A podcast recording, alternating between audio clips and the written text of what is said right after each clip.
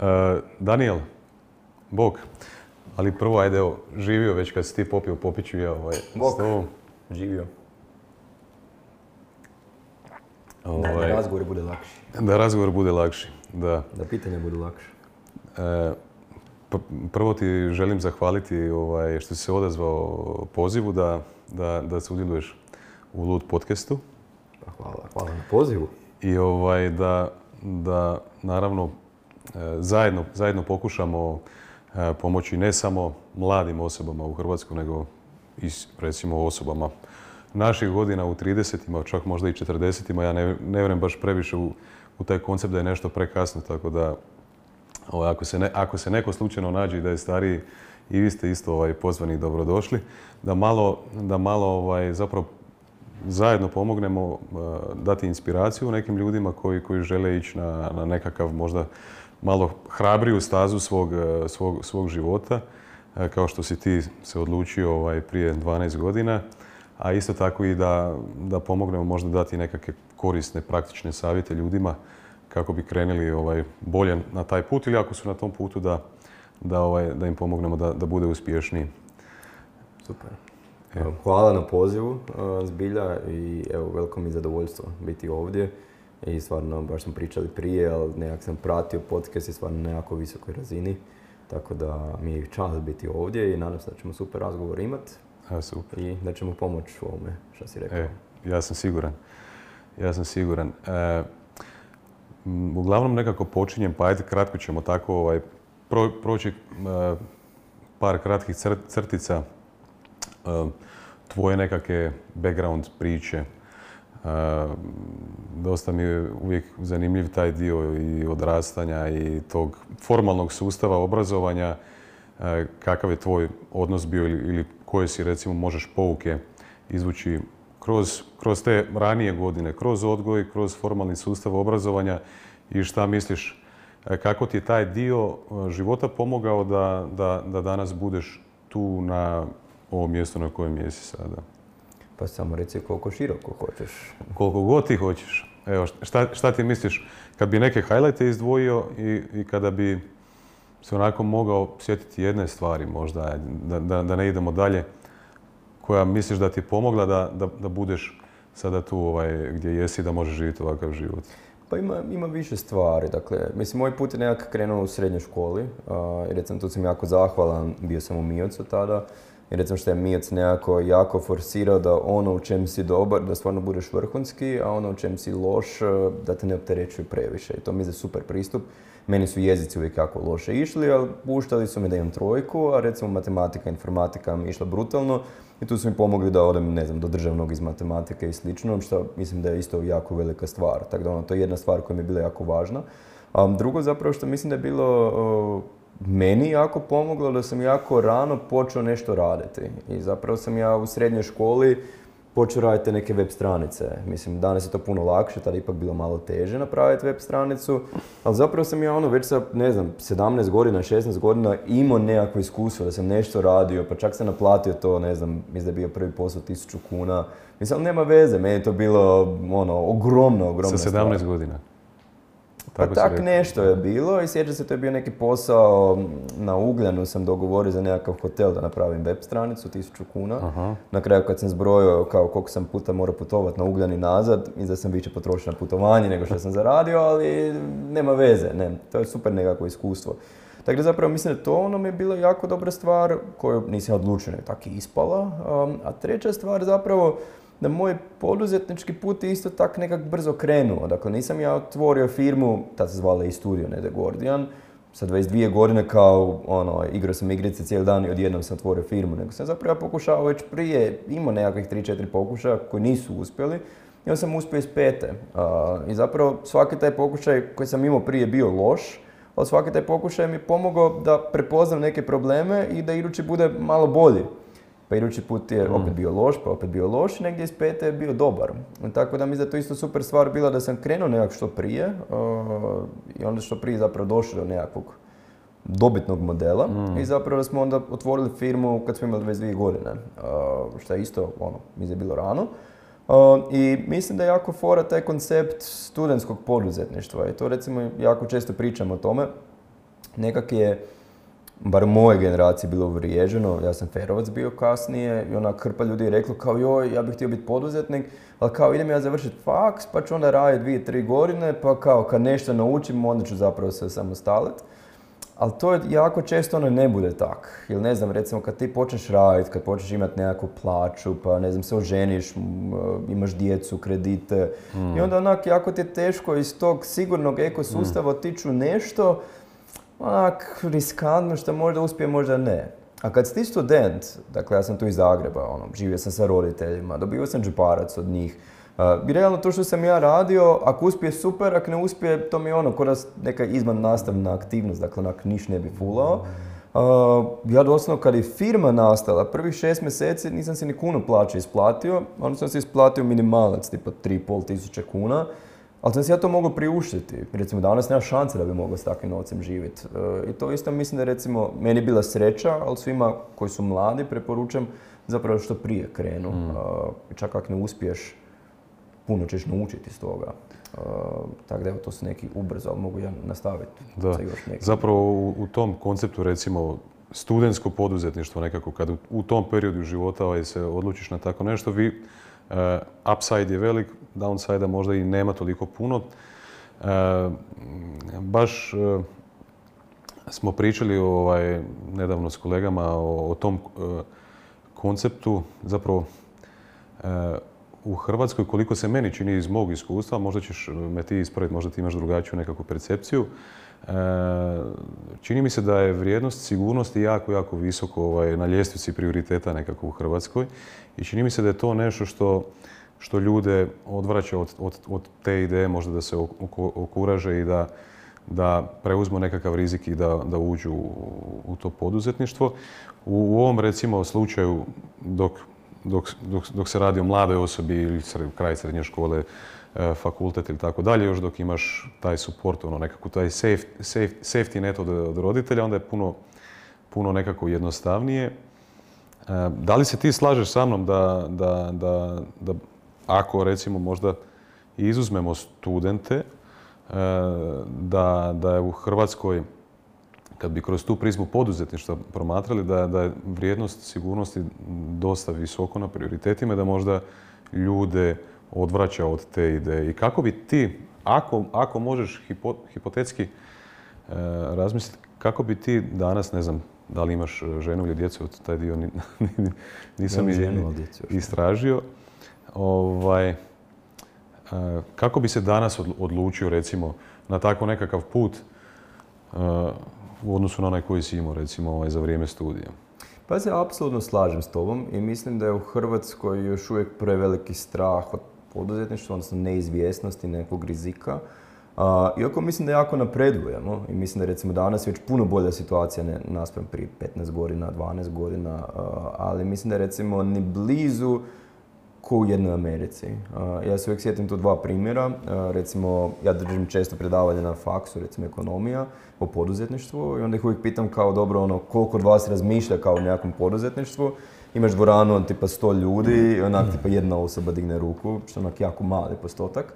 Recimo kad slušaš predavanje na Stanfordu i onda dođe neki, ne znam tam, poduzetnik ili šta već priča i kad ti gledaš pitanja koje dolaze iz publike, onak sva pitanja su već kao ono joj, evo ja imam firmu, pa zaposlio sam prvih deset ljudi, ali nisam sad siguran kak, ne znam, nešto. Onda dođe neki drugi i kaže joj, evo ja sam sad rezao prvih 5 milijuna dolara investicije, pa kao opet koji su mi idući koraci. Kad ti vidiš naprosto tu razliku u pitanjima, ono, ogroman je nekakav disbalans.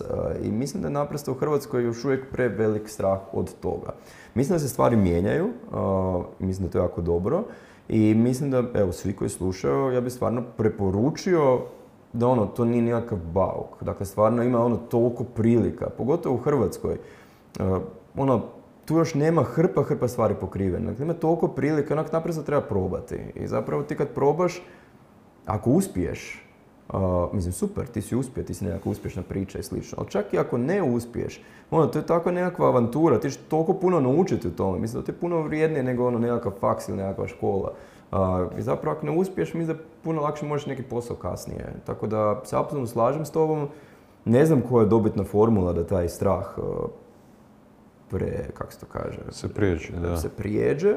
Uh, ali vidim da se gibamo, ali mislim da je to čak i ono malo politička situacija, mislim, mi smo ipak od 90. tek ono neki pravi kapitalizam počeli imati i ono treba generacije i generacije uh, da stvarno dođemo na razinu jedne Amerike danas. Dobro, čini mi se zapravo da e, možda u Americi i kroz mainstream mediju, a možda i kroz nekakve alternativne ovaj, medije, se jako puno pričalo o poduzetništvu. E, danas u Americi po meni s- status e, poduzetnika, uspješnog poduzetnika je kao nek- nekad prije status ono, svjetske rock zvijezde. Pa je? To se sad izjednačilo, što prije 30, 40, 50 godina nije bio slučaj. I sad rec- recimo, evo, ovaj e, podcast koji, koji ja, ja radim, osim što ima taj fokus generalno na, na self-improvement, na nekakav rad na sebi, to je baza, baza i nekakva osnovna vrijednost, e, rad na sebi. E, Jako puno je tu fokusa i na poduzetništvo e, i na biznis, jel? I ja puno, puno ljudi, sad mogu tako reći puno, ali evo nekolicina ja primjećujem, pa pretpostavljam da neki drugi isto primjećuju Ognjem Bagatine recimo radi sad onaj poduzetnički mindset. E, mislim da je bitno čak i kroz alternativne medije, ako već ovi mediji koje mi plaćamo, kao što je HRT, ako, ako oni nemaju dovo- dovoljan broj emisija mm, o poduzetništvu, ne samo i edukativnog karaktera, ali ja mislim čak da je bitno da bude da budu čak i nekakve emisije i nekakav sadržaj, čak i možda i onako kombinacije e, zabavno edukativnog, edu- edukativnog karaktera.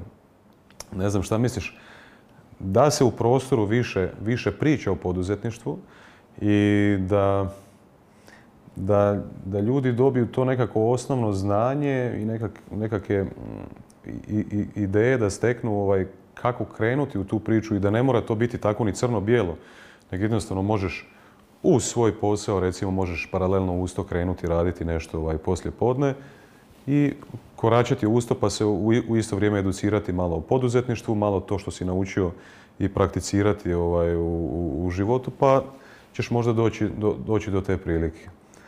Da li, da li misliš da fali takvog sadržaja možda? A ti čak i predaješ na fakultetima, si rekao.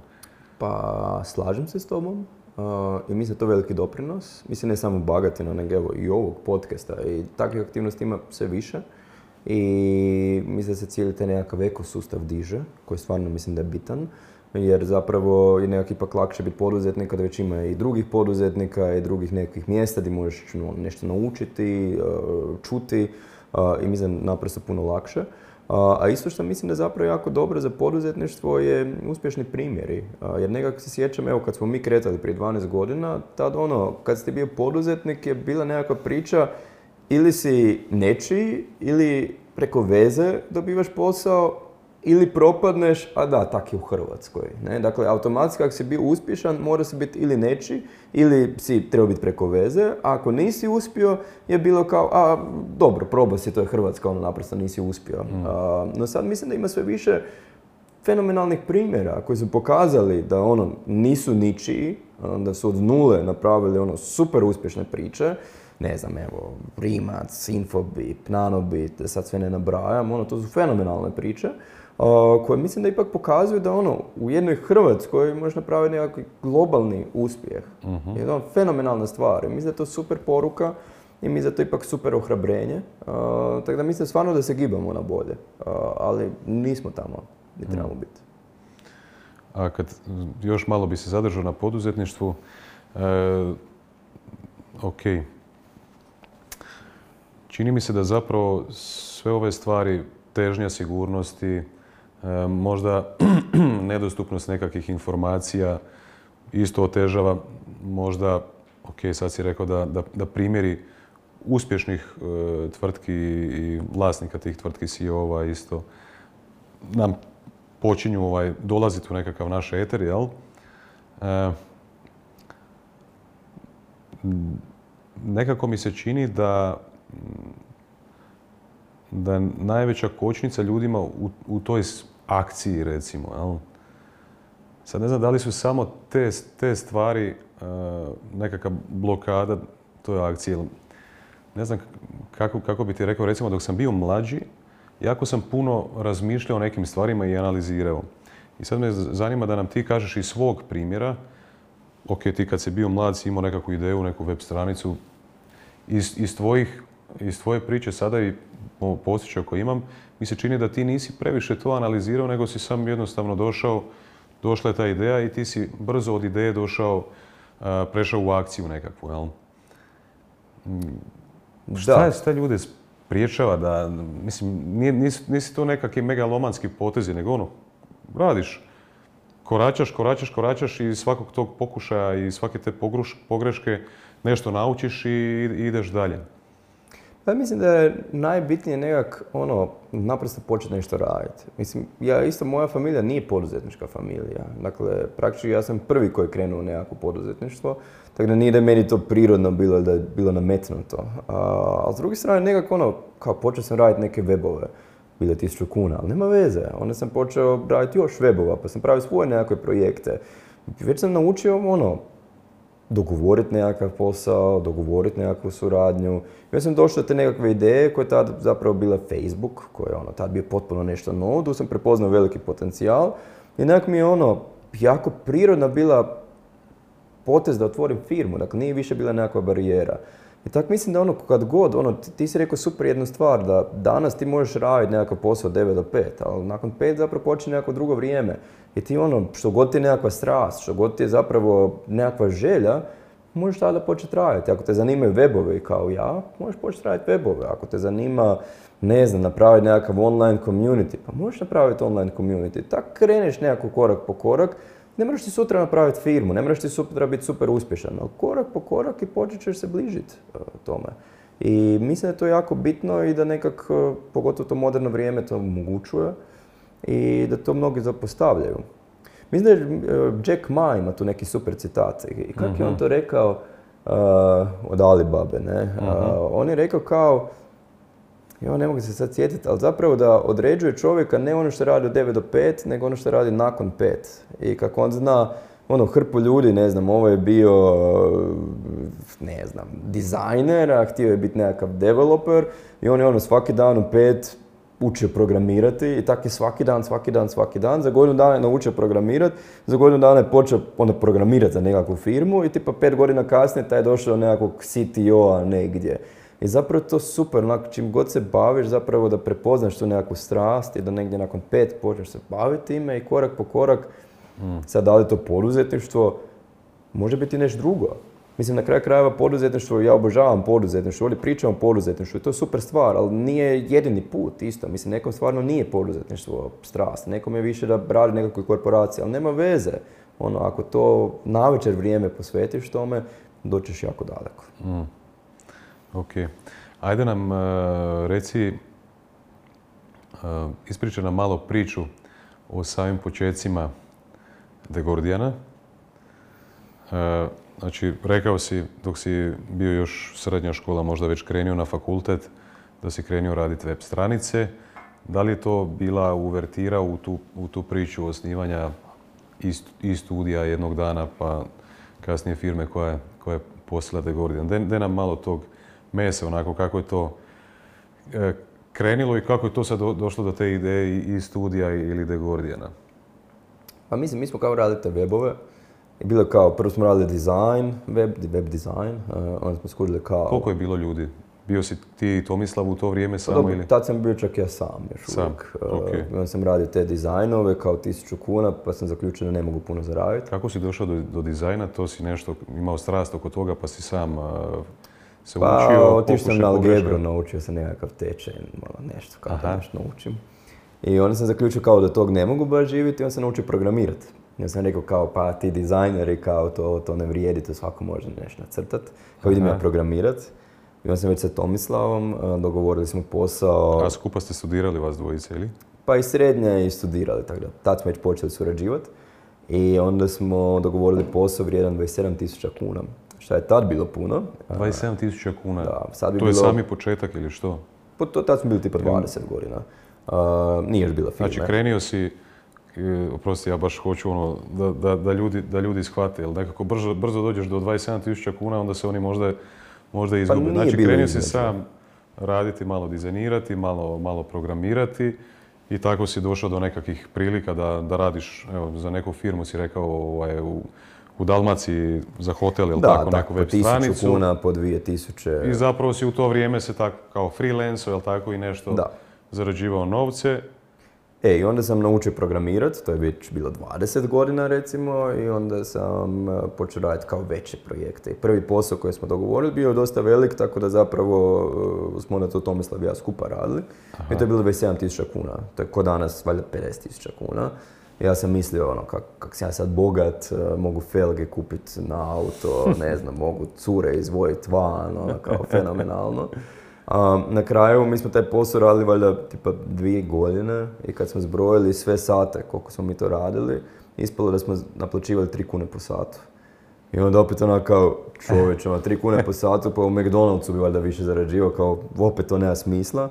Ja smo zapravo kao rekli, ajmo mi raditi sad kao naše webove, kao nećemo mi raditi webove za druge, nego ćemo mi Aha. svoje projekte napraviti, kao pa ćemo zarađivati od oglašavanja. Onda smo napravili, zvao se Daj 5, a to je bio nekakav kao community za studente, mi smo bili studenti pa nam je to bila fora.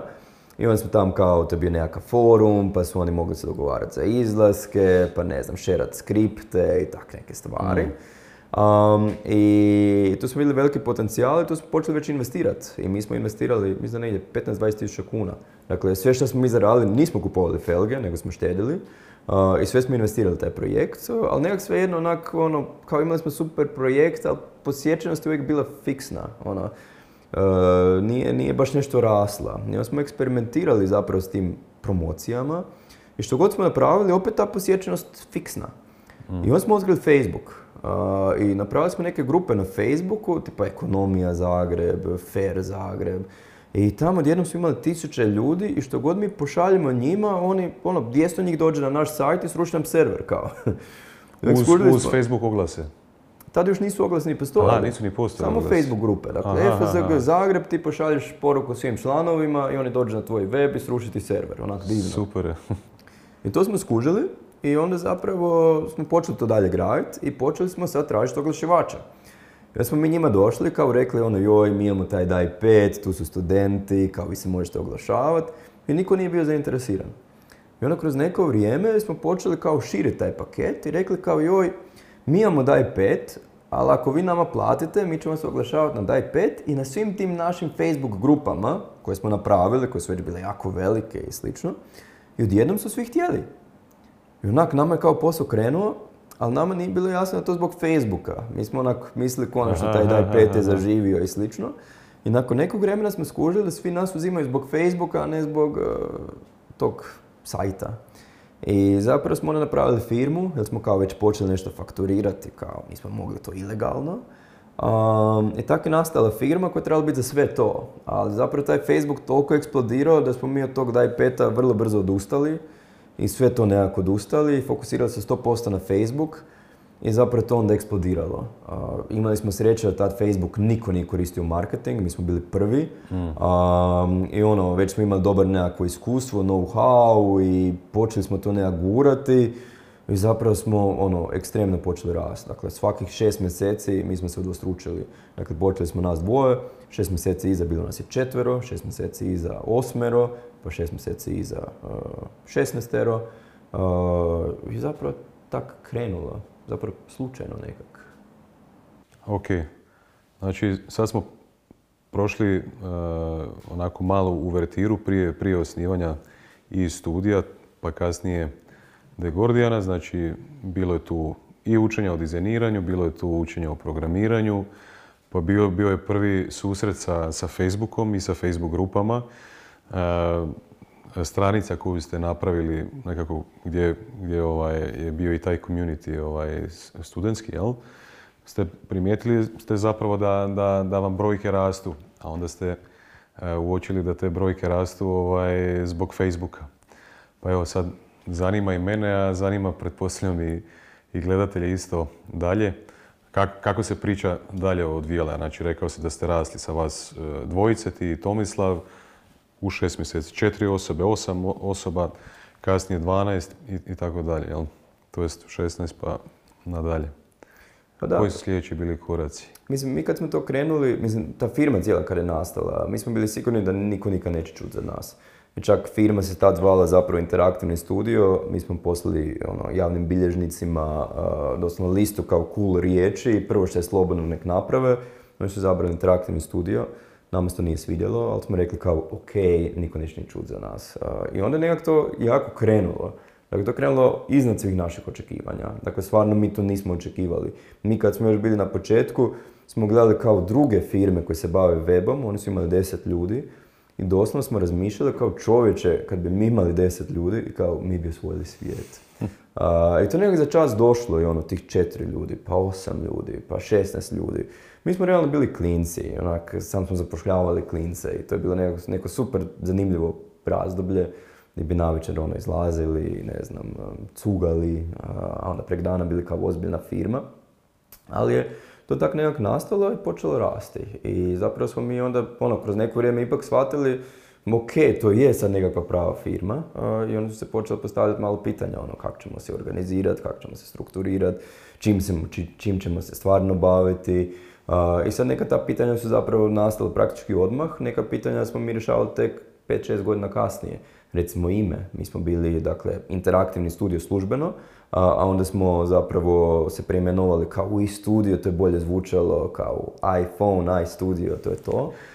ali recimo ime je zapravo bilo bez veze. Mi nismo imali uh, .com domenu, uh, nije bilo ni malo kreativno. Bilo čak drugih digitalnih agencija koje su zapravo se zvale isto.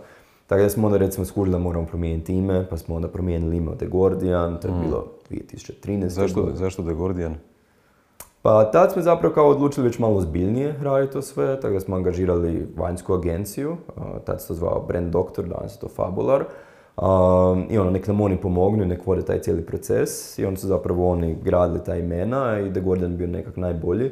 Mm. Je zapravo bila priča o gordijskom čvoru gdje zapravo digital je jako, jako kompleksan i kao neki gordijski čvor koji skoro niko ne zna otpetljati i onda dođemo mi mi smo ti koji otpetljaju zapravo taj gordijski mm. čvor. A legenda kaže da onaj koji otpetlja gordijski čvor će osvojiti svijet. Tako da i mm. naši klijenti i mi ćemo osvojiti svijet. Mm. Tako zapravo nam se svidjela ta priča, bila je .com domena slobodna, zapravo svi uvjeti su bili slobodni, tako da onda smo recimo postali The Guardian. Isto tako zapravo Facebook smo mi počeli graditi zato što je bila tada ogromna prilika, ali Facebook, tipa evo danas, 12 godina iza, samo jedan od kanala i mi mm. nismo dugoročno mogli graditi zapravo biznis na tome. Tako da nama to bilo super za početak kao nekakva niša gdje smo mogli onak biti jedini i najbolji mm. za osvojiti ono nekakav teritorij. I onda smo zapravo mi počeli biti veći nego bilo koja druga digitalna agencija i onda smo zapravo odlučili lagano se početi širiti. Kao, nećemo samo Facebook, nego ćemo početi Google raditi, opet i webove raditi, mm. ne znam, video produkciju, što god je bilo potrebno. Tako smo onda postali nekakav full service zapravo agencija. Onda smo počeli razmišljati kao i o nekakvoj internacionalnoj ekspanziji, pa onda su počeli uredi lagano nastajati, pa onda zapravo smo zaključili da kao i proizvodi imaju smisla, pa onda i Media Toolkit nastao. Tako da onak nekak zapravo idućih 3-4 godine su bile zapravo formacija nekakve prave firme i zapravo ono, koraci kako doći do danas. Ajde, ajde ovaj, vratit ćemo se malo na te neke tehničke stvari, možda i kao na nekakav biznis model, kako izgleda u počecima i kako to izgleda danas. E, ali nešto što je meni zapalo za oko, što mi je jako interesantno, ja mislim da ste vi danas uspješni i prepoznatljivi zbog, e, po mom osjećaju, osim kvalitete rada vaših, vaših ljudi i vas, kad god sam čitao nekakve članke ili kad, kad odem na vašu web stranicu, e, vrlo mi je zanimljivo e, fokus na, na jednu vrijednost e, koja se zove curiosity, znatiželja. Pa me zanima kako ste došli do, do toga, da li je to nešto što vas dvoje isto kao founderi isto jako njegujete, pa ste htjeli to utkat uh, i dalje u, vašu, vašu kulturu. Uh, ja, ja mislim da je, da je znatiželja početna točka svega dalje. Iz toga dolazi i nekakva strast, kreiraju se nekakve, stvaraju se nekakve strasti za nekakve aktivnosti i iz toga se stvaraju nekakvi ovaj, aktivnosti, rezultati i tako dalje. Zašto? Zašto, zašto znatiželja? Da, pa to, to si super primijetio. Um, I ja bi to čak malo proširio i mislim da je općenito kultura jako bitna i mi smo jako ponosni na tu našu kulturu. I kultura nijedna nije pogrešna, mislim svaka firma ima svoju kulturu, mi smo ovo odabrali koja nama ima jako smisla. Ono što je zapravo to nastalo na način da smo mi nas dvoje smo takvi, a s druge strane smo i privlačili ljude koji su isto mišljenici. Tako da mi to uvijek bilo nekako utkano, a zapravo mi kad smo bili tak firma 4-5 godina stariji smo zapravo odlučili ajmo mi definirati svoje vrijednosti.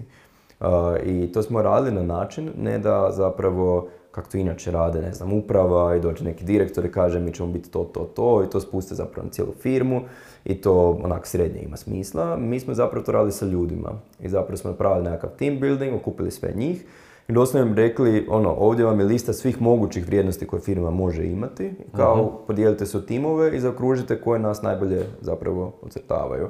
I tako su oni zapravo odabrali koje su to crte koje nas najbolje nekako e, vrednuju. I zapravo Curiosity je bio jedna oda, bili su nekakve druge. Um, I zapravo to mislim da je najbolja suština, to da nije nešto što smo samo mi rekli, nego nešto što stvarno mi živimo. Mm. Uh, I to je naša kultura. I to recimo mi jako guramo no, ono, jako često ti članci koji jesu o nama, mislim, ne pričaju, ne znam, kak smo mi najveći specijalisti u nekakvom performance nečemu, nego zapravo to je zbilja našoj kulturi. Ko mi jesmo, kako mi mm. razmišljamo, kako mi radimo. Um, I nama je to stvarno bitno. Uh, dakle, kultura je cijeli taj HR dio. Uh, isto kad sam, kad sam krenio raditi ovaj podcast i kad sam krenio stvarati koncept ovog brenda, isto sam prošao taj dio. U ovom trenutku ovaj, sa još jednom osobom drugom, ovaj, nemam, nemam, toliko zaposlenika da bi napravio team building i ovaj, nekakav pravi to sve ovaj, digo na neku drugačiju razinu na kojoj je kod vas sada. team building vas dvoje. E, tako, može i tako isto biti. Ovaj, ali sam danas nešto zanimljivo čuo i dok sam ja promišljao o tome, o vrijednostima recimo koje reprezentiraju ovaj brand koji ja pokušavam uh, stvoriti, uh, uh, uglavnom ljudi krenu tako, ok, curiosity. I ti si jako dobro rekao, to se oslikava u našem ponašanju, u našem radu, u, našoj svakodnevnici, jel? Vaše organizacije. I možda si čuo za, za autora koji se zove Simon Sajnek. mm Jesi. E, znači, on je rekao, ok, firma odabere onesti kao iskrenost kao vrijednost koju njeguju unutar svoje organizacije ali on kaže da, ili innovation, evo recimo, kako ćeš ti, kako čovjek zna e, praktično kako bi se trebao ponašati unutar organizacije kad mu kažeš da, da mu je vrijednost innovation. To je vrlo onako abstraktno, jel? Uh, innovation, think from a different angle. Recimo, honesty, always tell the truth. Ili mm. strive to tell the truth. Kad tako kažeš zaposleniku i kad se to ovaj, na, na taj način komunicira, onda je ljudima jasno, aha, to mi živimo, te vrijednosti mi živimo. Honesty, onaka, ok, tell the truth. To je shvatljivo, jel? Yeah. Na, na koji način ste vi, recimo, uspjeli i, kako ti vidiš to u vašoj svakodnevnici da se, da se, da se živi ta vrijednost, recimo, znati želje? Ja mislim, ja mislim Ili neke druge vrijednosti koje ste... Ja mislim prvo to što se rekao da je ključno da to dođe od ljudi. Jer ako to dođe od ljudi, onda nije da mi to moramo plasirati, nego to prirodno sve. Uh-huh. A drugo, ako ti to uprava definira, onda si nekako problemu. Onda ti moraš se jako truditi da to nekako zaživi. To je zapravo dio kulture, zato što kažu da kulturu je jako teško ili nemoguće čak mijenjati. To je zapravo, to su ti početci kad ti krećeš, ti definiraš takve korake. To mnogi zanemare. uh Tako da zapravo, ono, svaki korak na početku je da ti kreiraš tu kulturu, a onda zapravo kasnije nekako samo održavaš. Mi recimo kad smo definirali tu kulturu šta to je, mi smo zapravo stvarno ono, svaki selekcijski proces, dakle svaka osoba koja dolazi, mi testiramo koliko on culture fit i mi dajemo ono ogromnu prednost tome. Dakle, bilo je slučajeva da imamo nekog fenomenalnog specijalista koji nije uklopiv u kulturu i mi ga ne bi uzeli. Tako da na taj način zapravo nekako osiguravaš da se ta kultura zadrži. A s druge strane, ono, kogod dođe nov, mi prolazimo tu kulturu, mi pričamo, on bude jedan od, ne znam, sto drugih ljudi gdje to nekako pređe na njega i to zapravo nekako se stalno, stalno zapravo uh, održava. Tako da mislim da sami početak je jako bitan, krucijalan, a onda kasnije zapravo to nekak održavati. Da, ok. E, znači, prošli smo onaj prvi dio, vi ste primijetili da, da je Facebook e, e, jako puno, da je dobre rezultate polučio u vašem radu.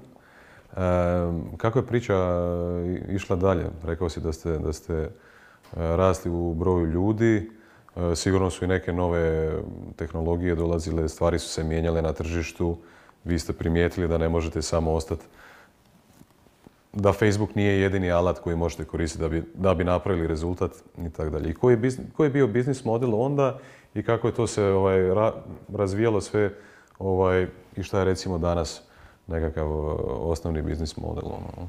Pa mislim, biznis model u našem slučaju ostao prilično isti. Uh, mi smo prije prodavali znanje, prodavali svoje vrijeme. Uh, to ostao dan danas. Dakle, mi dalje prodajemo svoje znanje, prodajemo vrijeme.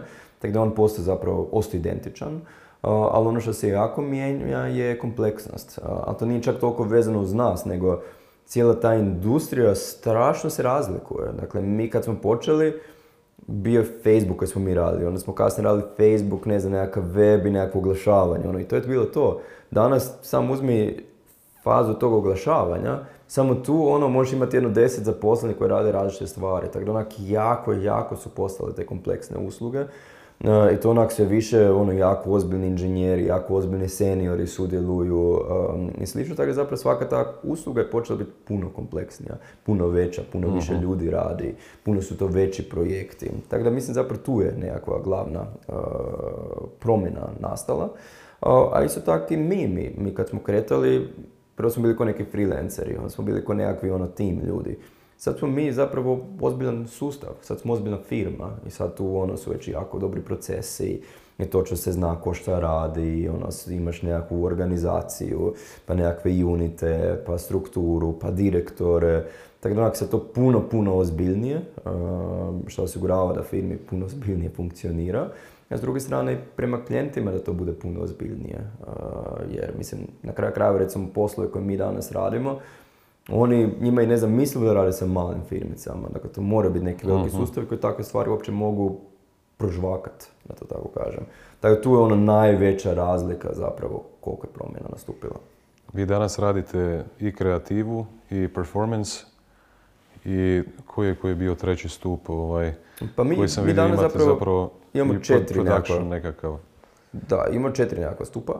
Uh, jedan je performance, malo prije sam ga spomenuo, to je onak kao sve što se online dešava, nekakva prodaja, nekakva akcija, tipa web shopovi, neki lead generation, ne znam, booking hotela i tako dalje. I to nam ono fenomenalno ide.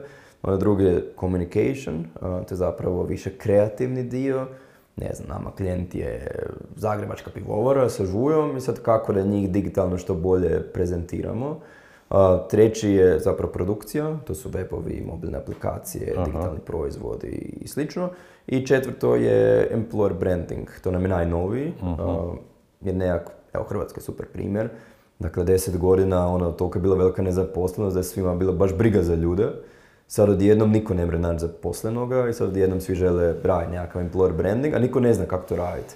A mi smo bili jako uspješni u HR-u i cijelom tom segmentu, tako da smo znali to raditi, pa nam to nova usluga. I to je recimo najmanji unit, tamo nam 3-4 osobe, ne znam koliko nas ima, ali to je nešto što ima ogroman potencijal i jako raste. Tako da to mm. su nam četiri zapravo unita, a prije to bilo nezamislivo sve. Hm.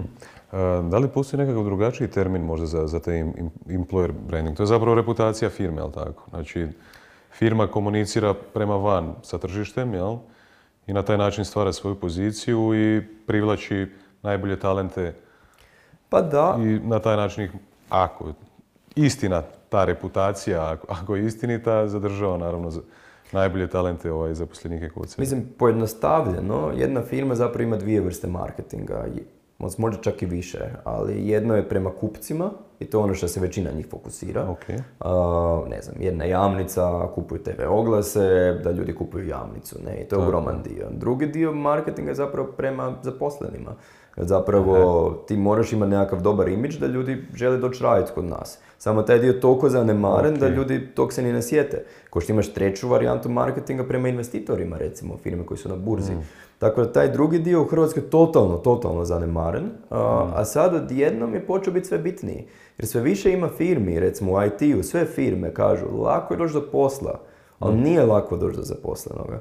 I sad prije taj je bio prema kupcima marketing ovakav, a prema zaposlenima ovakav, sad to lagano se zapravo počne ono, bližit. A taj marketing prema potencijalnim zaposlenima je potpuno nešto drugo. Dakle, ti ne možeš kupiti TV oglas i reći ono, ja sam najbolji, dođi raditi za mene. Dakle, to je potpuno nešto drugo, potpuno drugi proces, drugi pristupi, kak e, komunicirati, na koji način se predstaviti i slično. Tako da ja mislim da je tu ogroman, ogroman problem koji vlada ne samo u Hrvatskoj, nego na svjetskoj razini zapravo a, i ogroman zapravo potencijal. Mm. Vrlo, vrlo, vrlo interes- interesantno. M, vi ste kao The Guardian do sada dobili koliko nagrada za najboljeg poslodavca? Pet? Pa The Guardian je dobio pet, Media Toolkit kao sestra firme je dobio, ja mislim, tri, a Bonfit dobio jednu ili dvije. Tako da mi za ih ukupno imamo čak negdje 9-10. Što vama zapravo daje strašno puno kredibiliteta kad, kad, kad, govori, kad govorite o, o employer, employer bra- brandingu, jel tako? Pa je, evo samo da se prvo pohvalim da uh, računao sam jednom i zapravo niti jedna hrvatska firma ikad u povijesti nije dobila toliko nagrada kao mi, tako da stvarno nam je to velika stvar. Um, a je, mislim, da employer brand nam to jako daje kredibilitet i zapravo ono, svi nas jako poštuju u HR zajednici, što je super nama za prodaju tih usluga, ali meni još bitnije od svega toga, mislim to je samo usluga prema klijentima, je zapravo naša firma. Jer mi kad smo napravili firmu, mi nikad nismo napravili firmu da to bude neki cash machine gdje ćemo mi sada milijone zarađivati i kupovati kuće i slično, nego smo zapravo htjeli napraviti nekakvu firmu gdje ono, će se svi ugodno osjećati, gdje će biti sretni, gdje će se razvijati, gdje ćemo imati frendove a, i slično. I zapravo svaki put kad dobijemo tu nagradu, nam je to nekako podsjetnik zapravo da smo uspjeli to napraviti. Um, I to mi je zapravo puno bitnije. Ako mi osiguramo da imamo dobar tim, da su oni sretni i zadovoljni, uh, onda ja mislim da sve ostalo što će biti posljedica će isto biti brutalno, što znači kvaliteta, usluge, struktura, što god. E, Spomenuo sam Simona Sajneka malo prije. E, on je a- autor njegove sad najnovije knjige koja se zove Infinite Game. Ne znam da li si čuo za, za tu knjigu i za taj jesam, koncept. to nisam. E, koncept ti je jasan, recimo, ne znam, pokušat ću ti reći možda ako nisi ovako nisi čuo. Jako je zanimljivo za, za sve ovo što si ti zapravo sada rekao, ja tako nekako i gledam na The Guardian. Ja neko ko izvana gleda na The Guardian, uvijek sam imao jako visoko mišljenje o, toj firmi. E, imao sam priliku više puta i biti e, kod vas na nekakvim eventima, edukacijskim ili takve neke stvari. Ovaj, I znam kakva je kultura i koliko su ljudi friendly, opušteni, nasmijani. E, stvarno mi je bilo ugodno svaki put kad sam, kad sam otišao kod vas. E, Infinite Game, znači on, on priča u toj knjizi o, o konceptu postoje, postoje finite i infinite games. Znači, recimo, nogometna utakmica ili Europsko prvenstvo 2020, iako je 21. ali korona nas izzeznila. Ovaj, finite, finite e, game, znači poznaju se pravila, poznaju se koji je broj igrača, koji su ciljevi i tako dalje. E, Život, na primjer, ili biznis nisu finite igre, nego su infinite, znači ne postoji, nisu poz- poznata sva pravila, nisu poznati svi sudionici, nije poznat početak i kraj, znači nisu strogo definirana pravila. I zato mi je jako zanimljivo sada evo čuti od tebe, pa nadam se i gledateljima, e, koji koje KPI-eve ti pratiš kad znaš, ok, možda ti firma može zarađivati 50 milijuna kuna godišnje, 10 milijuna kuna godišnje, zaposlenici su ti e, nezadovoljni, odlaze stalno, fluktuacija je prevelika, pa možda, možda ćeš ove godine zaraditi 10 milijuna kuna, za tri godine ćete propasti. Ili tako neke stvari. Znači, koje ti KPI-eve pratiš i kako to sve, iz- sve izbalansirati, recimo. Da znaš Evo, šta je po tebi uspješna kompanija? A dobro, mislim, uspješna kompanija je jako abstraktni pojam i ja inače jako volim biznis, tako da ono, kad to povučeš, što ti je rast prihoda, profitabilnost i nekakav potencijal. ali opet kak mi mjerimo recimo da Gordijanu nekakav uspjeh je, ok, isti imaš te faktore kao rast prihoda, profitabilnost, i na kraju krajeva, kako god je meni nekakva vizija uvijek bila napraviti mjesto gdje će svi biti sretni i to stvarno je važno, ali mi smo isto biznis i mi moramo poslovati, ne možemo biti u minusu, moramo plaće isplaćivati, tako da su to jako bitne metrike na koje sve više pazimo, zato što ono i što budemo profitabilni, to će nama više omogućiti prostore za nekakav razvoj, za investiranje i slično. Tako da sve te financijske metrike koje su uobičajene mjerimo mi. Dakle, rast prihoda, marža, prihod ukupno na razini firme, na razini unita, na razini ureda i slično. Ostalo što mi je jako bitno je zadovoljstvo ljudi. Dakle, tu, ne znam, možda neko tu usput spomene, nama je to užasno bitno. I svake godine dana imamo jako napredna istraživanja zadovoljstva koje smo sami za sebe specijalno radili. I onda svako, ne znam, to je sto pitanja i onda svako pitanje se zapravo analizira. Da li smo narasli ili smo pali, pa kako možemo to popraviti. Pa opet na razini unita, na razini ureda i slično. dalje imamo zadovoljstvo klijenata jer nama može, mogu ljudi super biti zadovoljni, možemo imati super profit, ali ako su klijenti nezadovoljni, opet nije baš dobro. Tako da onda to isto nekako analiziramo kao, mislim idu jednom u godinu dana, svaki šest mjeseci nekakve feedback forme, pa onda gledamo opet, ne znam, koji klijenti su zadovoljni, koji nisu, pa tražimo patterne, šta možemo popraviti i to su zapravo nekako, onak na abstraktnoj razini nama ključni nekakvi KPI-evi, a onda zapravo kad spuštaš dalje, onda još ima uh.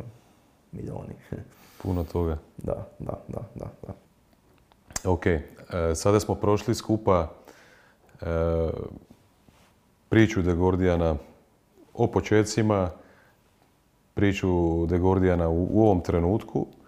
Nismo, nismo otišli u svaki najmanji detalj, ali ostavit ćemo ove prilike ovaj, za, za neki drugi put to možda. E, ali daj, reci nam sada kako, m, prema svemu onome što ste napravili do sada, i prema svemu onome što ste naučili do sada, kako izgleda uh, iz, iz tvog kuta kao CEO-a De Gordijana, kako izgleda uh, budućnost u sljedećih 5, 10, 15 godina recimo? Pa ja mislim da dvije stvari su bitne. Dakle, prvo mi kad smo napravili tu firmu, uh, mi smo zbilja htjeli ostaviti trag dakle, to je bila 2009. godina, tada je bila ona grozna recesija, pogotovo u Hrvatskoj svi su dijelili otkaze, niko nije zapošljavao i mi smo rekli, onak, gle, želimo pokazati da se može nešto drugačije.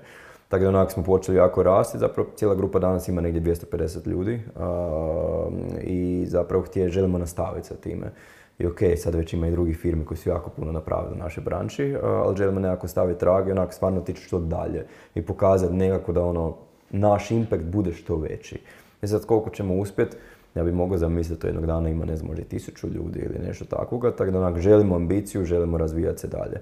A, druga stvar što se tiče baš The Guardiana, zapravo mi smo počeli nekako ono kao Facebook, kao social media, onda smo počeli biti zapravo digitalni marketing, onda sve više marketing, ali zapravo ja sve više vidim The Guardian i pogotovo ako pričamo tako o nekakvoj budućnosti, e, zapravo kao puno šire od marketinga. I mi već sad jako ulazimo u biznis. Dakle, mi jako često ne radimo sa marketingom, mi radimo sa prodajom. Employer branding je puno češće radimo sa HR-om. Pa tu su nekakve digitalne transformacije, pa digitalni proizvodi. I zapravo ono što ja vidim je zapravo The Guardian kroz x vremena više kao nekakvu ono consulting kuću ili ne znam kako to nazvati, uh koji će pričati zapravo sa firmom i gledati koji su ono najveći izazovi, da li treba uh povećati prodaju, da li treba, ne znam, digitalizirati procese, da li treba promijeniti imidž, što god i zapravo onda kroz sve naše unite, kroz sve alate koje imamo, zapravo nuditi rješenja koje su najbolje tom firmom. Tako to nam je nekakva vizija, dosta abstraktno, ali ako pričamo ono, za 10-15 godina, mi da ćemo to sigurno ostvariti i da ćemo ono, možda uključivati, imati neke timove koji su ono, totalno nezamislivi danas. Evo, želim vam svu sreću da, da, da se to ovaj, tako i ostvari. E, sad ovako kad sjediš preko puta mene i kad te gledam, znači, kao šta si rekao, 300 i nešto, 250, 250. Pa tu negdje, trenutno zaposlenika, 12 godina iza vas. Mm, kakav je osjećaj kao Daniel Ackerman, ono, ići spavati ono zadnjih 5-10 minuta jer se vrti jako puno toga po glavi i dalje. Koja je razina stresa, e, koja je razina anksioznosti, kako se recimo nosiš sa, sa svim tim stvarima. Ne, ne priča se puno na našim prostorima o takvim stvarima. Znam da je sigurno tempo ovaj, jak. Kak- kako se ti brineš da, da, da sam sebi omogućiš da budeš što dugovječniji ti kao os- osoba? Evo. Da, pa prvo, ono, sve to se jako brzo dešava, pa ni ne stigneš puno razmišljati. Ono, meni je bilo nezamislivo da će mi toliko narast. Uh, tako da, recimo, na taj sam jako ponosan, iako tom dijelu baš ne stignem razmišljati. Uh, ali onak problem, mislim, ja to gledam nekako ko igricu, kad sam bio mali, onaj Super Mario. Ja si bio level 1, njega svi znaju preći, ne? Onda malo odeš dalje, pa si level 5, malo teži, ali ga pređeš nekako. I onda dođeš do nekog levela 10 koji ti je jako teško preći. Uh, tak je zapravo biznis, ti kada krećeš to je neki level 1. Moraš naučiti da bi ti išao na level 2. Tako smo mi sad, ne znam, level 10, da to tako kažem. I sad moramo opet nešto naučiti da odemo zapravo na level 11. Uh, I to nije lako. I zapravo, ono, ima stresa u svemu tome, ima puno izazova i nije lako se nositi. I onak, uh, nekak jako visi od perioda do perioda. Ja sam inače onak dosta i perfekcionist i zapravo želim da ono uvijek bude najbolje za firmu.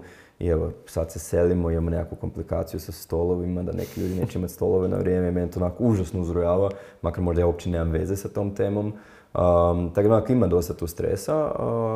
A sad kako se nositi s time?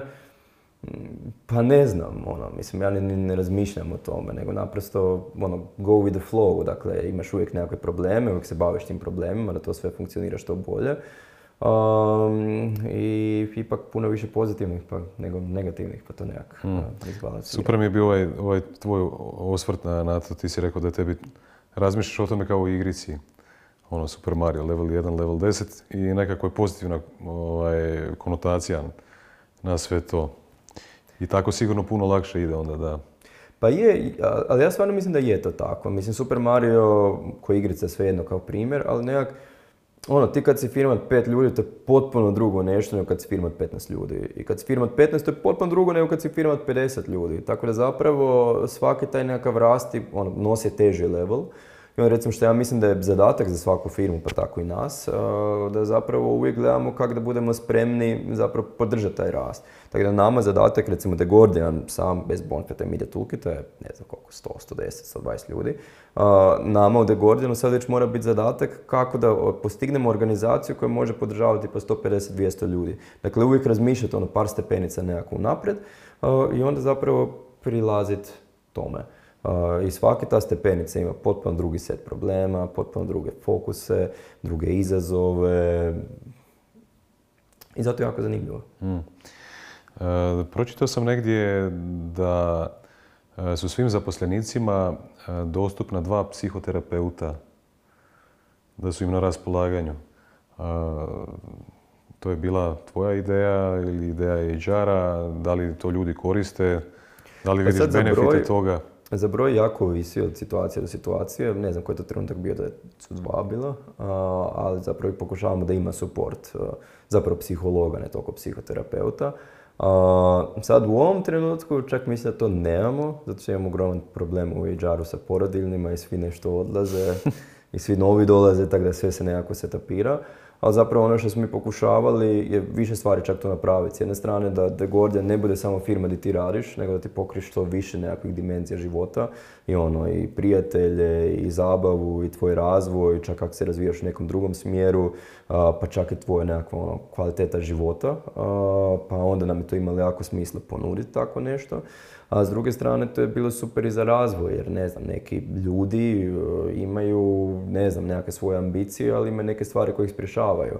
I onda zapravo je to pomagalo. Tako da smo zapravo rano napravili taj program. Um, ne znam od koga je došla ideja, pa vjerojatno došlo iz HR-a uh, ideja i to je bilo super. I sad je bilo super kad je bila ova kriza prije godinu dana, kad je bio potres, kad je bio COVID. Korona. To je bilo stvarno izuzetno bitno i mislim mi nemamo pristup tim razgovorima i ne znamo ni ko je bio, niti koje su teme bili, ali su mi rekli da je bilo jako puno poziva. Ja stvarno ono, ljudi su imali jako velikih problema. Mislim što je bilo normalno, svi smo imali problema Naravno, tada. da. Tako da mislim da je to super stvar uh, i ono, jedan lijepi benefit. Osim, osim ove zna- znatiželje koja mi je iskočila ovaj, nekako u prvi, prvi plan kad sam proučavao The Guardian. Uh,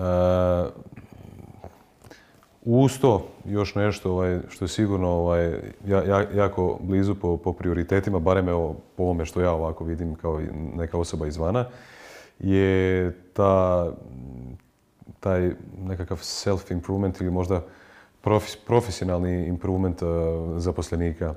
Jako puno radite na tome da, da, da se zaposlenici educiraju. Mm, da li u ovom trenutku ovaj, recimo osobe koje su na menadžerskim pozicijama kod vas ili nekakav middle management, low management ili, ili možda ne, neko ko je na izvršnim nekakvim pozicijama, e, da li kon- kontinuirano radi s nekakvim e, možda trenerima, koučevima, e, da li to radite kroz nekakve tehničke edukacije, možda iz, iznutra, iz, iz firme. Moj prijatelj Re- Slaven koji je radio kod vas, on je znao raditi prezentacijske vještine, trening prezentacijskih vještina, recimo to znam. Ovaj, kako, kako ulažete u zaposlenike? Mislim- Da li je da, dan danas to zastupljeno kao i... Pa nama je, to si dobro rekao, to je jedna crta naše kulture, vrijednost, a, koja isto mi je jako bitna. Jer ono što ja osobno nekako vjerujem, da ti možeš nekome dati najbolje alate za edukacije, najbolje mu organizirati edukacije, ali još puno vrijednije ako osoba to ima u svojim nekakvim tim crtama i ako će osoba, ono što smo prije pričali, ne znam, možda nakon posla otići doma pa čitati nešto, pa proučavati, istraživati. Zato što mislim da danas stvarno na internetu imaš apsolutno sve dostupno. Zapravo što god te zanima, zapravo ono, na svjetskoj razini najbolje zapravo možeš činiti, e, pronaći vani. Tako da mislim da najbitnije kod ljudi izgraditi tu nekakvu vrijednost da zapravo sami žele se razvijati, da sami istražuju. To je isto zapravo curiosity. To je to nekakva prva linija. Je. A druga linija, što mi pokušavamo je, ono, imamo stalno nekakve edukacije na razini cijele firme, pa na razini unita, pa na razini nekakvih timova, pa onda razvijamo kao nekakve razvojne planove, pa mm, to sad jako već ovisi od timova, unita i slično, ali nekakva poanta je da ti ono kada dođeš ko nekakav junior ili praktikant još više, da nekak imaš svoj nekakav razvojni plan, da se zna nekakva očekivanja na čemu moraš raditi, pa onda koji puta idu nekakvi ciljevi, koji put imamo nekakve vanjske predavače, uh, iako to dosta čak ovisi. Jer imali smo puno pokušaja, pa nešto je ispalo super, nešto je ispalo malo lošije. Um, tako da tu imamo hrpu nekakvih tih programa, ali ono što ja mislim iskreno da je najbitnije da nekak sam to osvijestiš i da sam počneš raditi na tome. I to je to. Mislim, evo, ja sam super primjer toga. Mi kad smo kretali, mi nismo imali nikoga. Nismo mogli platiti edukaciju, nismo imali nikakve seniore oko sebe, ali smo imali taj curiosity. I ono, mi smo, ne znam, bili studenti, svi su išli na kave, mi nismo, mi smo ono, sjedili doma, išli istraživati, ne znam, radite web stranice, isprobavali. Ali tak se najbolje nauči. I to ono, možete neko doći održati predavanje, ali realno ovo ti je ono, apsolutno najbolje. E, recimo os- o- osoba neka u, kod vas u timu uđe kao junior, kao nekakav praktik ili kao prak- praktikant, pa kasnije junior. E, jednog dana dođe do, do pozicije team leada, recimo ovaj, u, u nekom unitu kod vas. E, da li ta osoba dobije nekakvo znanje, ili sad više nije pitanje samo tehničkih vještina koje je imala ranije, možda ta osoba možda je bila dobra u, u svom tom sp- specifičnoj vještini, recimo, ne znam, programiranja ili dizajniranja ili nečega drugoga, sada je ipak zadatak drugačiji, sada više, jel, tehnička vještina je bitna da, da, da ti imaš, da ti imaš tu, tu, to, to znanje, ali sad ipak je nekako znanje, ovaj, neko drugo znanje sad potrebnije. Nije isto voditi ljude ili, ili direktno se baviti sa ne- nekakvim o, zadatkom. To si super pitanje postavio, nažalost to je jako veliki problem. A, jer u toj nekoj našoj industriji to, toliko su specijalizirane te pozicije i, i mi smo tu stvarno veliki, nema baš, zapravo nema baš firmi takvih kao mi. Tako da mi često kad tražimo nekog seniora, na cijelom tržištu imaš, ne znam, pet ljudi koji tako nešto znaju. A, e onda sad ako tražiš još team leada za tako nešto, onako često nemaš nikoga. A, čak i ako ima nekoga, ono, kolika je šansa da taj, ne znam, je nezadovoljan u svojoj firmi, da si ga pronašao, da se dogovorio oko uvjeta, da je culture fit. Tako da onak, jako često je zapravo problem da tebi treba neki lider, a da ga nemaš. I to je veliki problem. Tako da mi smo zapravo primorani, iako to smo mi i specijalisti, već da ono nekoga ko je super specijalist, kako ti kažeš, zapravo da ga dižemo u team leada i da ga zapravo razvijamo. A, tu već imam puno iskustva, ali to je jako težak put, jer to je potpuno nekakav drugi set znanja. I to ono, ko što ti treba, ne znam, 10 godina iskustva da postaneš senior, treba ti 10 godina iskustva da postaneš nekakav lider. I to je veliki problem, a tebi to treba preko noći. Mm. Tako da mi se jako trudimo oko toga i nastojimo suportati ljude, ali tu baš ti treba iskustvo. Da je to jako često i u mm. našoj firmi problem, da imaš neke timove gdje ono, imaš nekakvog lidera koji je ono još uvijek na početku i tu ga mi moramo jako suportirati. Mi mu moramo pomagati, ne znam, pa ga i ne opterećiva da sad mora financije odmah pratiti, da mora ne znam šta, nego nekako postepeno ga graditi, razvijati, suportati mm. da dođe do te razine. Tako je to jako veliki problem, iskreno ne vidim rješenje, jer naprosto toliko je propulzivno tržište da tržište puno brže raste nego što ima ljudi.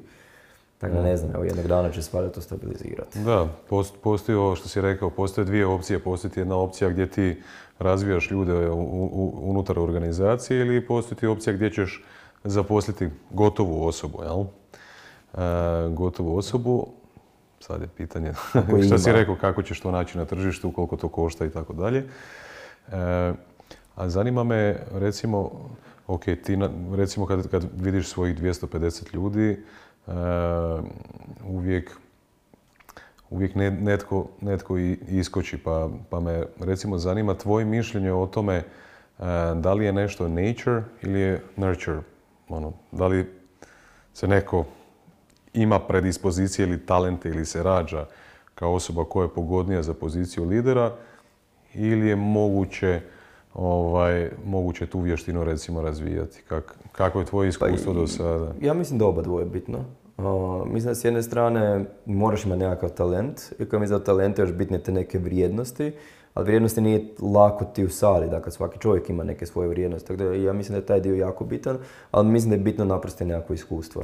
I recimo kroz našu firmu je prošlo ljudi koji su ono apsolutno vrhunski, dakle ovako kad pričaš sa njima, ono, po svim karakteristikama vrhunski, ali nekako onda ne znam, ono, možda prebrzo napreduju, pa previše postanu na neki način bahati, previše samouvjereni i onda nekako se zapravo tu izgube i ništa ne bude od njih. Tako da, mislim da je ono zapravo bitno, moraš imati nešto, a s druge strane ono jako, jako težak rad, nekakva strpljivost, rad na sebi i onda nekako postepeno da dođeš do toga. A na kraju se ipak vidi razlika. Neki stvarno brzo napreduju, neki malo sporije. Da. E, sad si na, načio meni jednu od najzanimljivijih e, tema kad si rekao rad na sebi. E, pričali smo malo o, tome kako se kako razvijate zaposlenike unutar organizacije, ali me zanima osobno ti na koji način radiš na sebi i koliko, koliko je to zastupljeno u tvom životu, koliko je to bitno, pošto je to nekako kor ove, ove recimo ovog brenda Lud. Pa meni, meni to je jako bitno. I recimo ima jedna interesantna stvar, da sam jedno vrijeme mjerio kvalitetu spavanja. I onda zapravo možeš prije spavanja unijeti kao nekakav event koji se desio i onda vidjeti kasnije kako to utječe na tvoje spavanje. I onda sam imao, ne znam, tipa izlazak sa prijateljima, večera, ne znam, gledanje filma, alkohol. A jedna od stvari je bila, ja sam to nazvao inspirational. dakle, da sam imao večer gdje sam ja to nešto istraživao, čitao. I mm. zapravo na kraju, kad sam mjerio kvalitetu spavanja, najviša mi je bilo nakon tog inspirationa. tako je to meni jako bitno i nekako onako kužim da kogod vjerojatno puno već toga znam, da mogu još puno više i nekak me to ispunjava. E sad, kak ja radim na sebi? Mislim, prvo, ono, ja jako puno radim i ono, sve to doing, nekako, ono, ti iskustvo, naprosto ono, što više kilometra napraviš, to ti iskustvo. Ali s druge strane imam taj svoj nekakav proces. Uh, recimo ja čitam jako Business Insider i još nekakve recimo sajtove i ja uvijek kad idem spavat, ja moram obavezno pročitati sve vijesti zapravo tog dana. Ne baš sve pročitati, ali bar sve naslove, sve koje su meni imalo bitne zapravo pročitam. Dakle, ne idem spavat bez toga, a ujutro kad se probudim, prva stvar koja mi je razbuđivanje je opet isto sve vijesti preko noći što se izdešavale. Da to mi je onak jedna stvar. Druga stvar zapravo, ono, jako volim čitati knjige, jako volim slušati podcastove, jako volim istraživati. Ovisi šta me zanima tada, pa zapravo koja mi je nekakva tema. Ono što mi najveći izazov je zapravo vrijeme. Jer ono, puno radim, voli bi puno vremena imati za edukaciju, voli bi imati puno vremena, ne znam, za prijatelje, obitelj, e, neke druge stvari, tako da tu mi je sad najveći problem. Ali tu sam jako ponosan jer sam uspio neke upgrade napraviti. Tako Mm. da recimo, ne znam, dok se vozim u autu slušam podcastove ili volim trčati, ono, dok trčam slušam podcastove ili audiobookove recimo. To mi je onak eh, puno omogućilo. A, ili recimo radim varijante da često ubrzavam, da nije 100% brzina nego ne znam 120%. Tako onak sad s tim hekovima eksperimentiram a, jer mi je velika želja, a imam ograničenje vremena, ali mi je naprosto to jako bitno. Osim, e, ovo, ovo- sam uočio kod, e, kod dosta, uspješnih e, poduzetnika ili CEO-ova da, e, je, da im je bitna ta informiranost. Očito, ali sad me zanima da li je informiranost generalna, općenita ili više e, informiranost specifično usmjerena recimo na, na tvoju industriju ili na tvoju nišu, rekao si ok, Business Insider, ne znam šta još, šta još, šta još čitaš, koje portale prođeš? Koja, je- gdje, mislim, u koje, koje sfere informiranosti? Jedno je drugo, iako moja pozicija danas je menadžer. Dakle, ja više nisam specijalist za digitalni marketing. I ono, u ovoj firmi, mislim, možda mi je žao reći to ovako, ali imam puno ljudi koji znaju više od mene o tome. Tako da, ja moram raditi na razvoju toj kategoriji. Meni je cilj da znam što više, da znam i više nego oni. Tako da to definitivno, ali moja glavna uloga je leadership, biznis, eh, biznis modeli, koncepti, strategija, vizija i ja tu moram se razvijati maksimalno. Tako da ono što ja trenutno najviše čitam su teme općenito biznis, strategija, leadership, eh, tehnologija, nove stvari i čak mi je puno više fokus u tome, a ovaj dio je više kako je nekako aktualan, ne znam, evo sad u firmi se bavimo employer brandingom, pa sam ono jedno vrijeme samo to proučavao, onda ne znam, sad imamo account based marketing, to nam je prije godinu dana bila tema i sad je još uvijek tema, pa sam to stalno istraživao. Tako to više ovak nekak kak se dešava, ali zapravo krucijalne teme su mi ove koje sam nabrojao prije. Ok, osim, osim e, čitanja, audio knjige, podcasti, jel, jel postoji još neki način ili kak- kako radiš recimo na sebi, da, da bi možda još nešto izdvojio, da ti je dio tvoje svakodnevne rutine, da ti je jako bitno? Pa najviše članci, knjige jako volim, ali zime puno vremena, tako da knjige i audiobookovi kao za mene. Osim, recimo čitanja i audio knjiga i podcasta, da još, da još nešto imaš u svojoj rutini da ti, je, da ti je bitno da radiš svaki dan. Pa razmišljam baš iskreno i ne, Mhm. ali jako ovisi o temi, onda kad to nešto istražujem, onda ne znam, znaju biti neki webinari, zna biti, ne znam, na kurseri nešto ili negdje. Tako da takvih ima jako puno, ali to mi nije baš svaki dan. Jel bi rekao recimo da je, da je, da je, da je sport jedan od, od vozila na, na, na kojem, pomoć kojeg možeš raditi na sebi? Pa Jel, meni je jel ti bitan sport? Jel...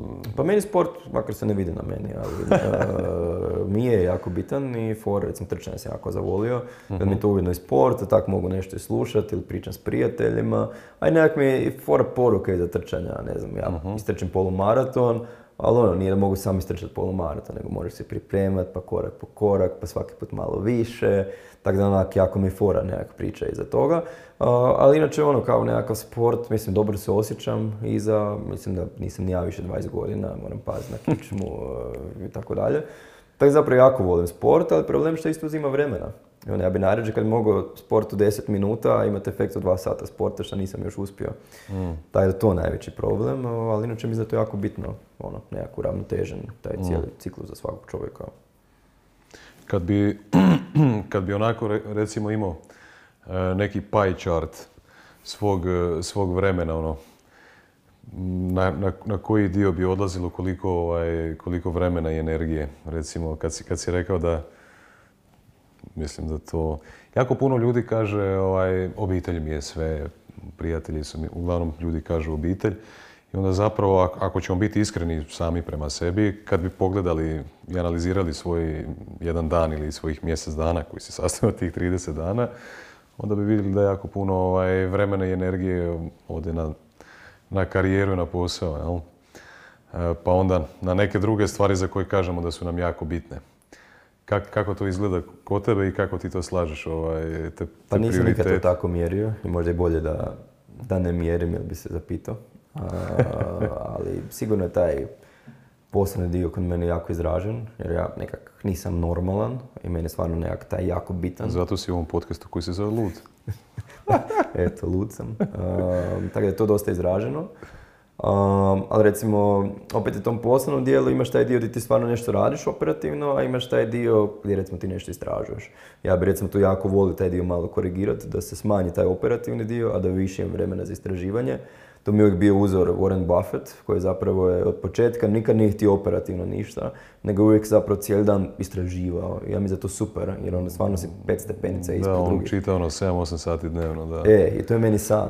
A, ali nekako onak, jako sam perfekcionist, jako želim da svaki aspekt firme bude što bolji. Ja sam uvijek nekako hands on, recimo evo sad uređujemo taj nekakav prostor za tam će ići 50-60 ljudi i meni to je jako i važno stvarno to bude tip top, da bude super ured, da se ljudi super osjećaju i tako dalje, tako da moram tu raditi sa sobom, da zapravo to nešto malo e, pustim, a da imam onda više vremena za istraživanje jer onda mislim da bi mogao biti još bolji. I to uvijek zaključim, pogotovo kad je ljeto, kad malo budeš na odmoru, onda skužiš da to možeš. Tako da eto, mi za to moram raditi na sebi. Uh, I evo, nadam se da za deset godina kad me pozovete u podcast da uh, ću biti bolji u tome. Pa evo, e, ne može, ne može proći jedan podcast u 2021. godini, a bez da te pitam e, na, na koji način ste se vi e, prilagodili ovim događajima. Naravno, COVID-19, pa evo, prešao i u 20. i u 21. godinu. U ovom trenutku ovaj, ljeto malo, pa sad je to sve nekako ležernije, manje su brojke, vidjet ćemo šta će biti na jesen. Kako ste se vi e, prilagodili svemu tome, koliko je to bilo izazovno za vas i pogotovo me zanima ovaj dio, e, recimo, ovaj, što je čak i kod mene u, firmi koja je dosta onako tradicionalna i, i ra- radi se o, o fizičkim op- operacijama, ovaj, čak i kod nas se jako puno radilo remotely. E, prvo, kak, kakvi su bili izazovi i kako ti vidiš recimo fleksibilnost tog rada, rada od kuće, rada iz ureda ili kako je tvoje mišljenje o, o svemu tome? Pa ne, ja mislim koji svi, korona je bila grozna, još uvijek je grozna, naravno, um, ali zapravo je ona puno toga pomakla. Uh, I zapravo ta nekakva transformacija koja se desila, je, ja mislim je stvarno pomakla stvari možda 5-10 godina napred. Inače bi čekala možda 10 godina na neke stvari, sad su one desile. I recimo mi smo nekak bili dosta tradicionalni u početku i kada je bio taj remote, kada je odjednom nastao, ja sam stvarno bio u depresiji, ja sam onak mislio kao Isuse Bože, mi ćemo propast, onak kao trudio sam se 12 godina, sad će to propast, kao kako ćemo mi raditi. I zapravo smo skužili da to super funkcionira. Dakle, produktivnost je ostala ista, motivacija je ostala ista, kolaboracija je ostala ista, a s druge strane ogroman benefit. Dakle, ono, evo, ja osobno sam to osjetio. Ne moraš putovati svaki dan, isto je financijski super, vrijeme uštediš. S druge strane, možda doma zdravije jedeš, a, možeš više putovati. Dakle, hrpa ljudi je, ne znam, već sad otišlo na more, mogu zapravo nekako remote raditi. Tako onak sa pozicije aspekta zaposlenoga vidim jako puno benefita, a s druge strane i za firmu ima benefit. Uh, Ok, kažu treba ti možda manje kvadrata, istina, iako ja mislim da tu što šparaš da ćeš morat možda malo više team buildinga i slično, tako da to ne gledam, ali gledam naprosto ono, naprosto pristup talentu. Dakle, prvo ti nudiš ogroman benefit ljudima, lakše ćeš privući ljude, a s druge strane zapravo ti možeš imati puno veći talent pool. Mi danas, recimo, sve te teže pozicije koje zapošljavamo, tipa prije bi uzeli, ono, tražili u Zagrebu osobu. Sad mi tražimo osobu, ono, može biti bilo koji ured, može sjediti u Zagrebu, može sjediti u Beogradu, može sjediti u Mostaru, može biti remote uh, i, i to je zapravo super. I ne znam, evo, nedavno smo tražili osobu, uh, našli smo u Rijeci. Uh, I on sjedi sad u Rijeci i super. Pa smo sad opet tražili neke ljude, inače bi tražili u Zagrebu, sad smo našli u Beogradu puno bolje ljude. Tako da mislim da onak vidim tu taj neki win-win uh, i ja mislim da bi to trebalo što više zadržati. E sad tu je problem od firme do firme, naravno neke su tradicionalne firme, neki imaju fizički neki posao pa ne možeš, negdje su ljudi koji nisu toliko možda otvoreni prema tim opcijama, ali mi jako vjerujemo to. A, tako da mi smo se komitali još prošlo ljeto da ćemo to za vijeke vijekova zapravo zadržati. I tu smo napravili, što ja mislim je dobitno, um, a to je zapravo tri modela. Dakle, imaš kao fiksno mjesto, to znači da svaki dan dolaziš u ured. Imaš drugo je kao flexi, naprosto biraj kao danas odi u ured, sutra budi doma, kak ti paše. A, treće je zapravo full remote.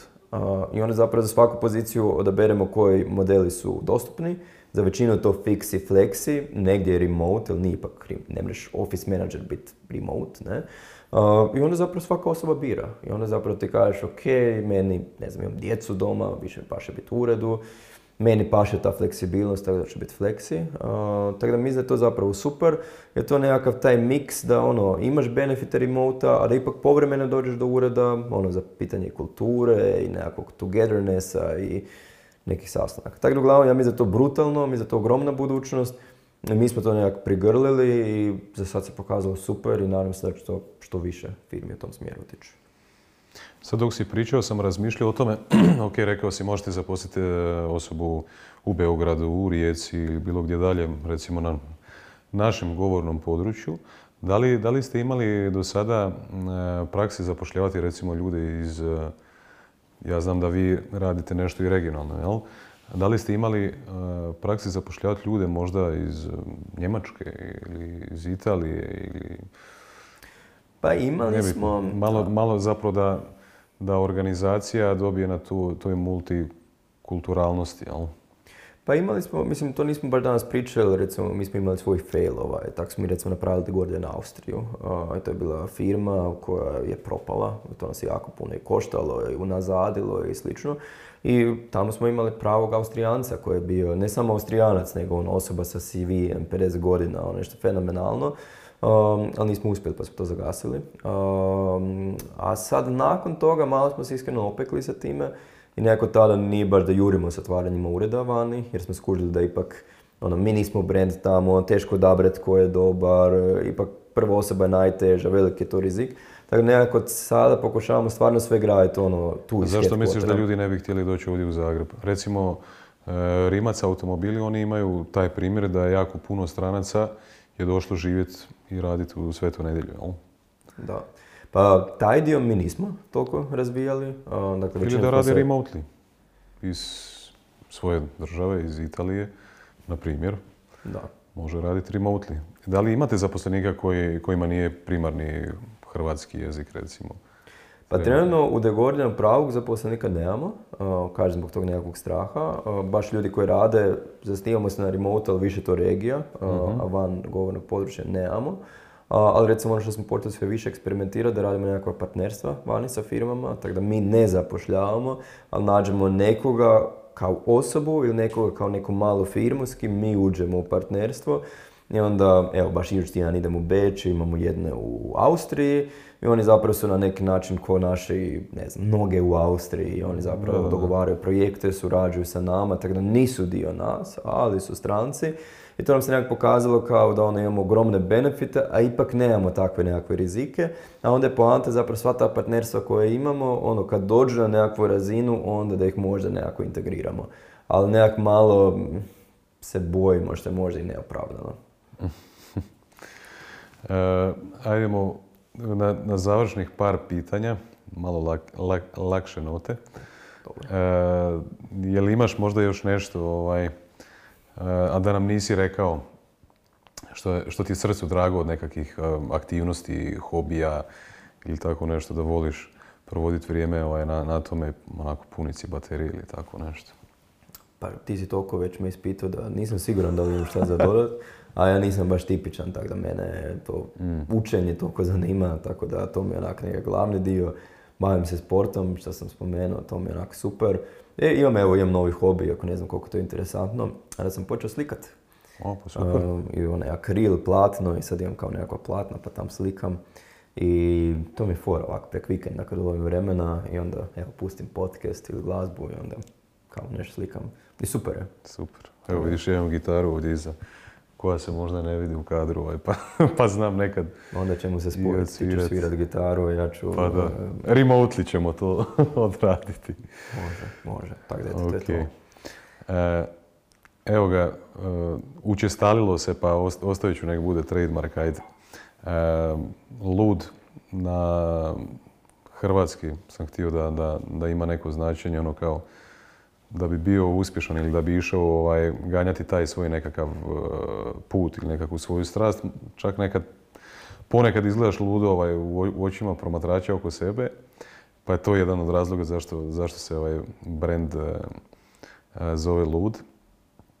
na engleski mm, akronim znači Life of Our Dreams. Ja jako često razmišljam o, o toj ideji kako optimizirati život da mi bude što ugodniji. Ono, koliko je to biznisa, koliko je to novca, koliko je to nekakvih e, odnosa prijateljskih, e, partneri, djeca, obitelj ili takve neke stvari. To mi je jedno pitanje koje ja često, često promišljam i zato volim e, pričati sa, sa inteligentnim i pametnim, iskosnim ljudima kao što si ti i naučiti nešto o, vašoj percepciji. Mm, pa me, možda će jednog dana neki gost, pokušali su me pitati kako, kako izgleda život iz mojih snova, ali danas, danas ću ja samo tebe to pitati. Ovaj, kak, kak izgleda život iz tvojih snova? Za šta ti optimiziraš, recimo? Ali kada razmisliš ono, mm, Prvo, ja mislim da... Kraj priče. Ovo je super jedna stvar koju si uh, spomenuo, zapravo taj dream i slično. I mislim da je zapravo svako bitno da nađe tu nekakvu svoju strast um, i onda tiču u tom smjeru. I sad, ne znam, nekom je to jedna stvar, nekom je to možda crtanje, nekom je to sviranje, nebitno. Zapravo da nađeš to nešto i onda zapravo pokušati biti nekak najbolji u tome. I ti ako radiš to što je tebi strast, onda više nije rad. Dakle, meni to što radim, ja to ne doživljavam kao posao. Ja nije da ono ujutro joj, moram ići na posao na grozno. Nego se ja veselim tome i svakoj nekakvoj pobjedi, svakoj stvari tom se veselim. Mislim da to je jako bitno. ono što je moj nekakav dream je zapravo napraviti nešto veliko, nešto na što ću biti naprosto ponosan, gdje ćemo imati nekakav super tim koji će biti sretan. Um, i zapravo je to to. To mi je nekakav drive zapravo ono nekakva izgradnja. Dakle, meni nije, ne znam, da ja želim biti najveći marketingaš na svijetu ili da želim biti, ne znam, najveći financijaš na svijetu. Ne, ali naprosto bih htio nešto izgraditi što će onak biti veliko, uspješno, gdje će biti onak neki super ljudi i ono da mogu biti ja ponosan na to i da ljudi budu ponosni i da nekako stavimo trak. Tako da eto, to je moj mm. dream i, i to me veseli. Super. E, nešto što je meni recimo pomoglo, ovaj, jako, puno ljudi e, govori o tome, recimo u toj sferi self-improvementa, find your purpose ili tako nešto. Ono, kao da postoji samo jedna tvoja svrha, kao da postoji samo jedna strast ovaj, oko neke aktivnosti koju, koju radiš. Recimo, kad bi se sutra probudio i iz nekog razloga, ono, The Gordian više ne može postojati, Uh, šta bi radio ti? Pa mislim da bi bio depresiji prvo. Onda bi išao kod psihologa. Uh, pa ne znam, dobro pitanje. Onako, pitao sam se to čak par puta. Ne mogu se zamisliti da kao ništa ne radim. Teško bi mi bilo kao da se odem negdje zaposliti. Tako da vjerojatno bi tražio kao da nešto opet iznova gradim. Uh-huh. Iako ne znam baš šta bi to bilo, ali vjerojatno bi onak tražio 6 mjeseci, 12 mjeseci nešto. Sad sam malo iskusniji, jer ipak kad sam ono, student nisam niš mhm. kužio. Ovo slučajno je ispalo super, uh, ali zapravo ono, tražio bi nešto, onda bi vjerojatno počeo nešto iz početka. Iako recimo mene jako interesira, ali to je nekako moj osobni interes, je zapravo investiranje. Onak, mhm. jako volim proučavati zapravo biznis i ekonomiju na tu nekoj konceptualnoj razini i mhm. onda analizirati nekakvu firmu, ok, kao ti si tu danas, koliki je tvoj potencijal da razvijaš i onda tu prepoznat zapravo nekakve prilike, to mi je recimo jako mm. interesantno. Iako treba još uvijek mi je puno veći kapital zapravo to što ja stvaram, dakle nije da ja sad imam nekakve milijone na računu kao pa da se mogu baviti samo time. Um, tako da recimo to mi je jako interesantno. Mm. Ko zna, možda bi tako nešto razmotrio. Evo zadnje pitanje. Šta misliš e, koliko je recimo kumovala sreća svemu tome što si ti do sada napravio? Da li misliš da je, da je faktor sreće bitan, recimo, u Pa ja se bojim da je.